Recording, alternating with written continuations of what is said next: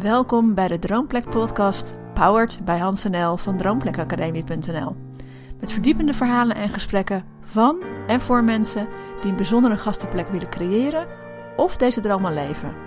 Wil jij zelf ook een succesvolle B&B, vakantiewoningen, camping of hotel? Kijk dan even op onze website droomplekacademie.nl voor waardevolle tips. Heel veel plezier met luisteren.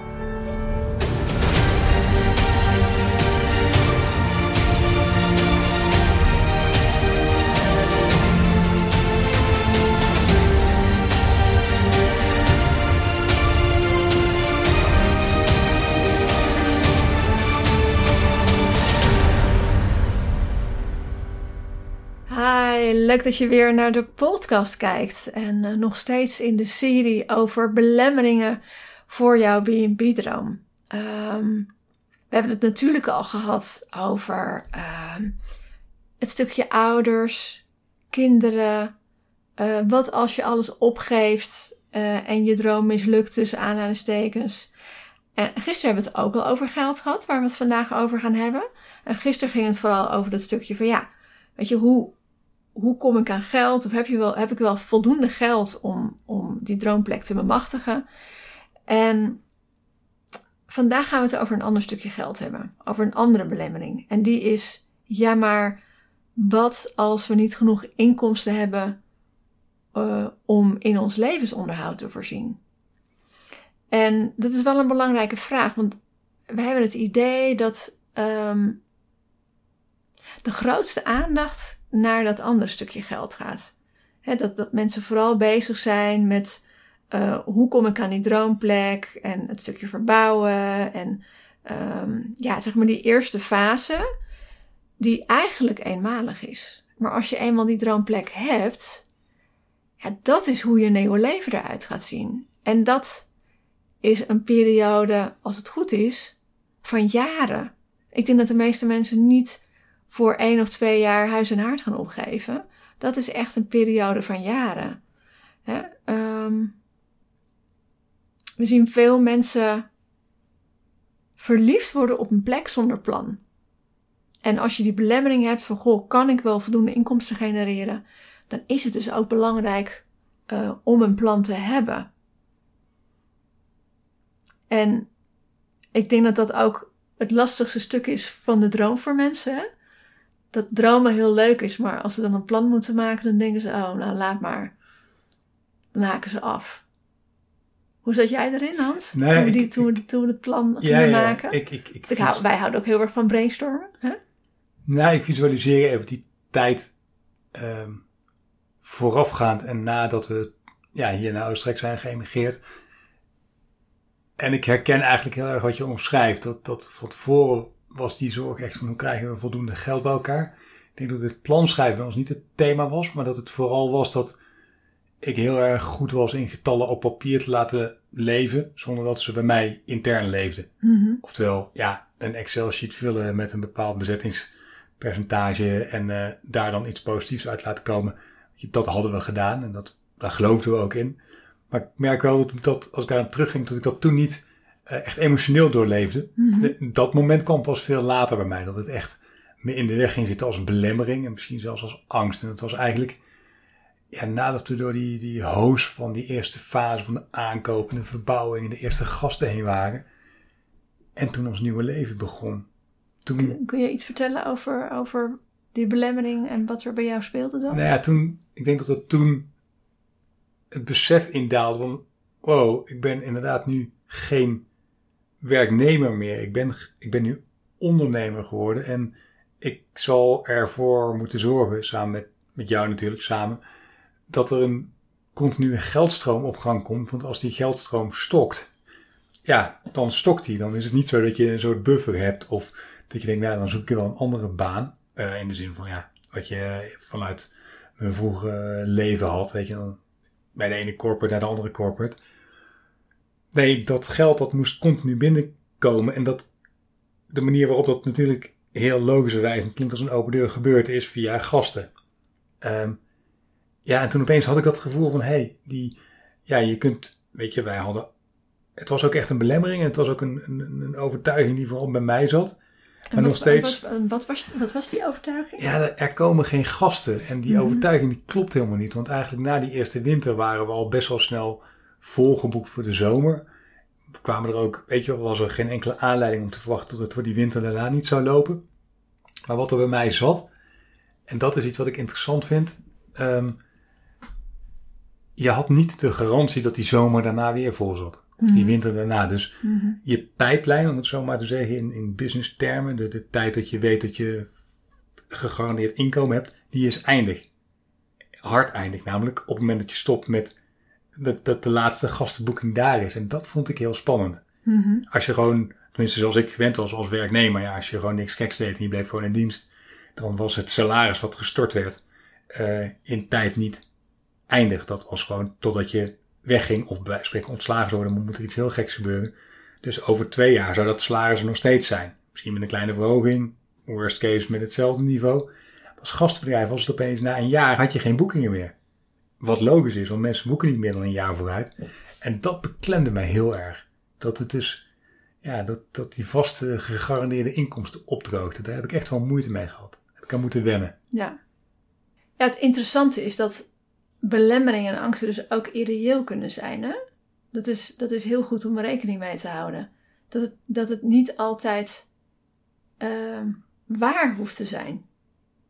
Vind ik Hmm. ook een mooi aspect waar we het eigenlijk de afgelopen eh, podcast ook nog niet over gehad hebben. Nou, wat ik wel heel mooi vond, hoe jij dat omschreef, volgens mij een van de eerste podcasts van deze serie. Dat je zei, je hebt zorgen en je hebt problemen. Precies. En daar zit ook dat gevoel van, ja, is het reëel of is het, is het gewoon iets wat op de radar staat, wat je in de gaten moet houden? Nou ja, dit was typisch iets. Ja. Ja, het, het werd bij mij echt een belemmering. Het beklemde me. Maar was het reëel? Nee. Nee. Het was een continue zorg en ik was niet in staat om die zorg weg te nemen. Terwijl eigenlijk had ik kunnen zeggen, nou, ik eh, kijk gewoon een half jaar vooruit en als dan echt iets misgaat met, eh, bij wijze van spreken, onze boekingen, ja, dan moeten we dan acteren. Maar tot die tijd kan ik ervan uitgaan, dan mag ik het vertrouwen hebben. Het was heel irreëel. Ik heb dat, dat vertrouwen voordat dat er was, heeft heel lang geduurd. Ja, zoals jij al zei, hè, dat, dat, dat loon wordt niet meer maandelijks op je rekening gestort. Je moet het echt zelf doen. Dat ondernemerschap eh, ontwikkelen. En dat onderschatten mensen ook wel eens. Hè? Weet je, het is dus niet alleen zorgen voor een, een, een goed concept met een heel mooi aanbod. eh, zorgen dat je gasten aantrekt en hè, een goede uitwerking. Maar ja, daaromheen eigenlijk zit de schil eh, een goede ondernemer zijn. En dat is, ja, dat is eigenlijk nog veel meer dan die aspecten die ik net noemde.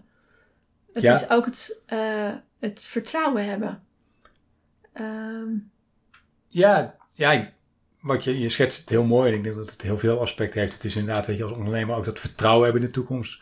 Maar er zitten ook dingen wel als risico nemen. Ja. Enerzijds. En anderzijds denk ik ook, weet je, en daar, daar hebben wij allebei onze sterktes ook ehm, eh, misschien wel degelijk. Dus als je dan eenmaal draait, een stukje financiële buffer voor tegenslagen hebben. Die toch ook anders liggen vaak dan wanneer je gewoon een privéhuishouden hebt en ergens in in een huis in een stad woont, weet je, dan heb je toch ander soort tegenslagen dan wanneer je een gastenbedrijf hebt waar je, ja, als het een keer tegen zit, praat je ook meteen over significant geld. Ja, Ja. is anders. Daar zul je als ondernemer, zul je daar toch op voorbereid moeten zijn. ja, en die buffer is ook wel handig voor, eh, voor ook onverwachte kosten. Hè? Want daar lopen mensen ook wel eens tegenaan. Ja. Dat ze dat niet meenemen in hun, eh, in hun plannen. Ehm, Interessant onderwerp. Ja, daar valt gewoon heel veel over te zeggen. Dit, dat, hoe je een nieuwe leven eruit ziet. Ehm, en hoe je, ja, dat. Ik, ik, moet even denken aan die campagne van de landmacht van jaren geleden.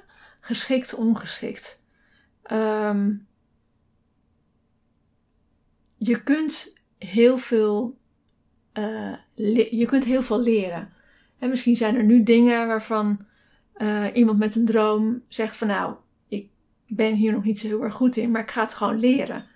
Op het moment dat het belemmeringen blijven, hè, of, of dat je niet durft te investeren of geen tijd neemt om te investeren om, om beter te worden in ondernemer zijn, in een goed plan neerzetten, in eh, een goed concept neerzetten, dan, dan denk ik wel dat je ongeschikt bent.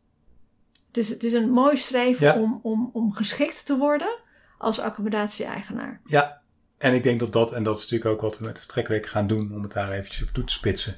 Het begint ook echt wel met gevoel en inzicht te krijgen in wat je belemmeringen überhaupt zijn.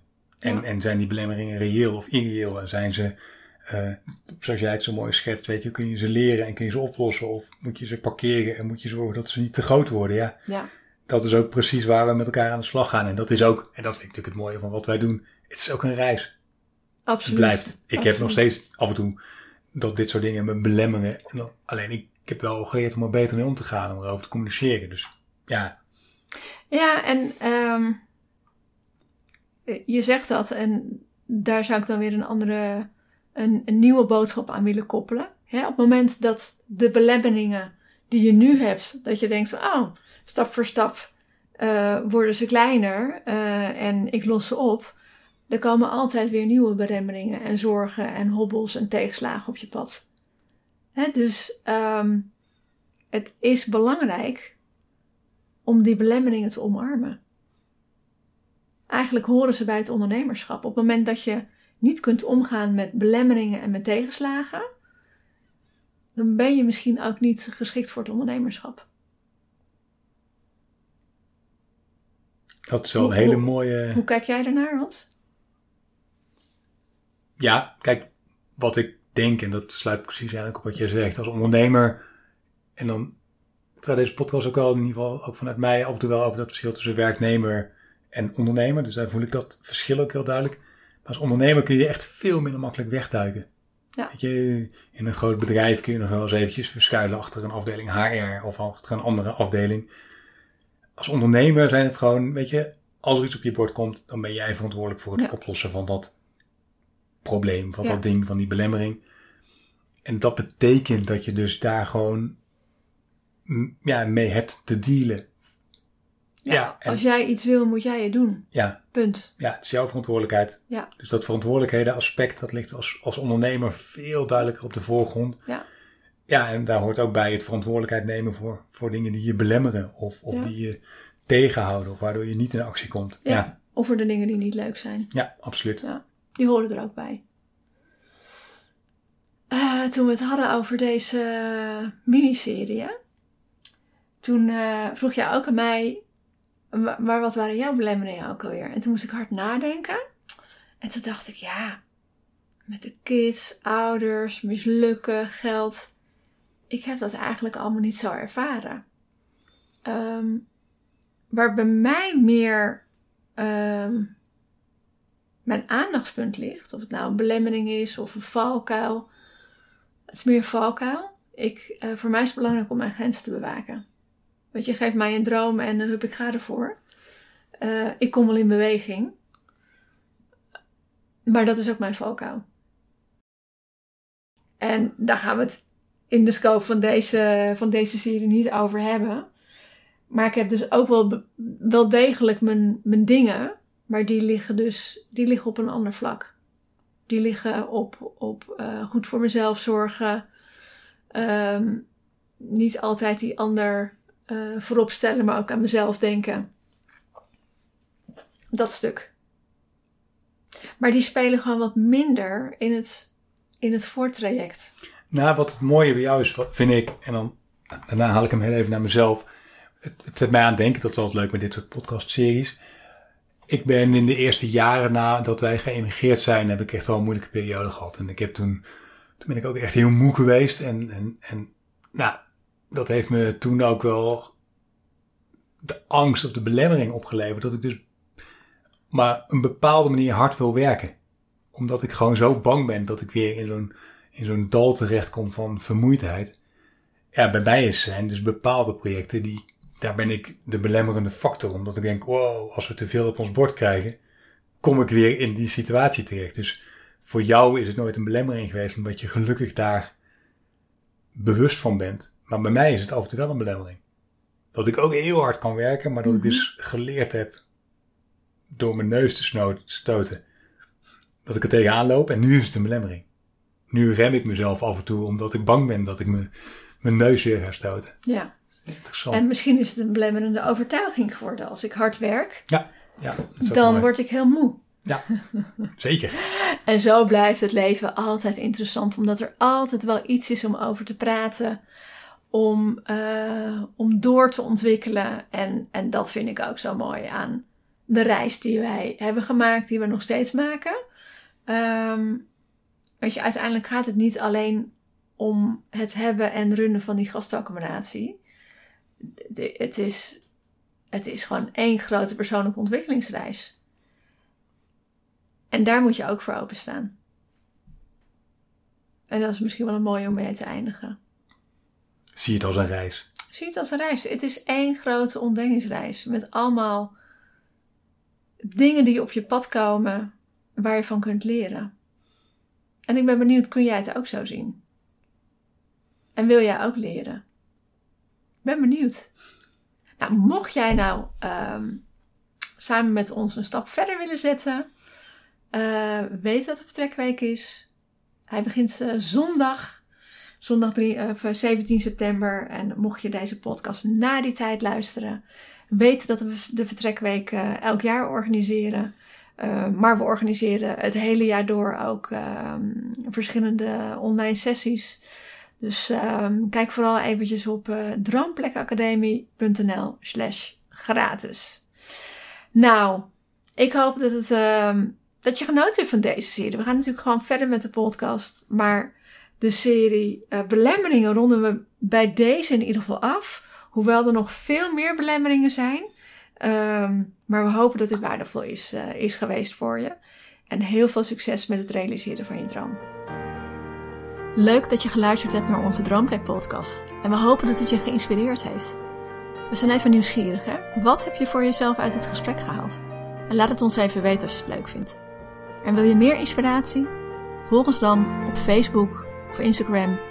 Of geef je op voor onze volgende gratis live online training via droomplekacademie.nl slash gratis.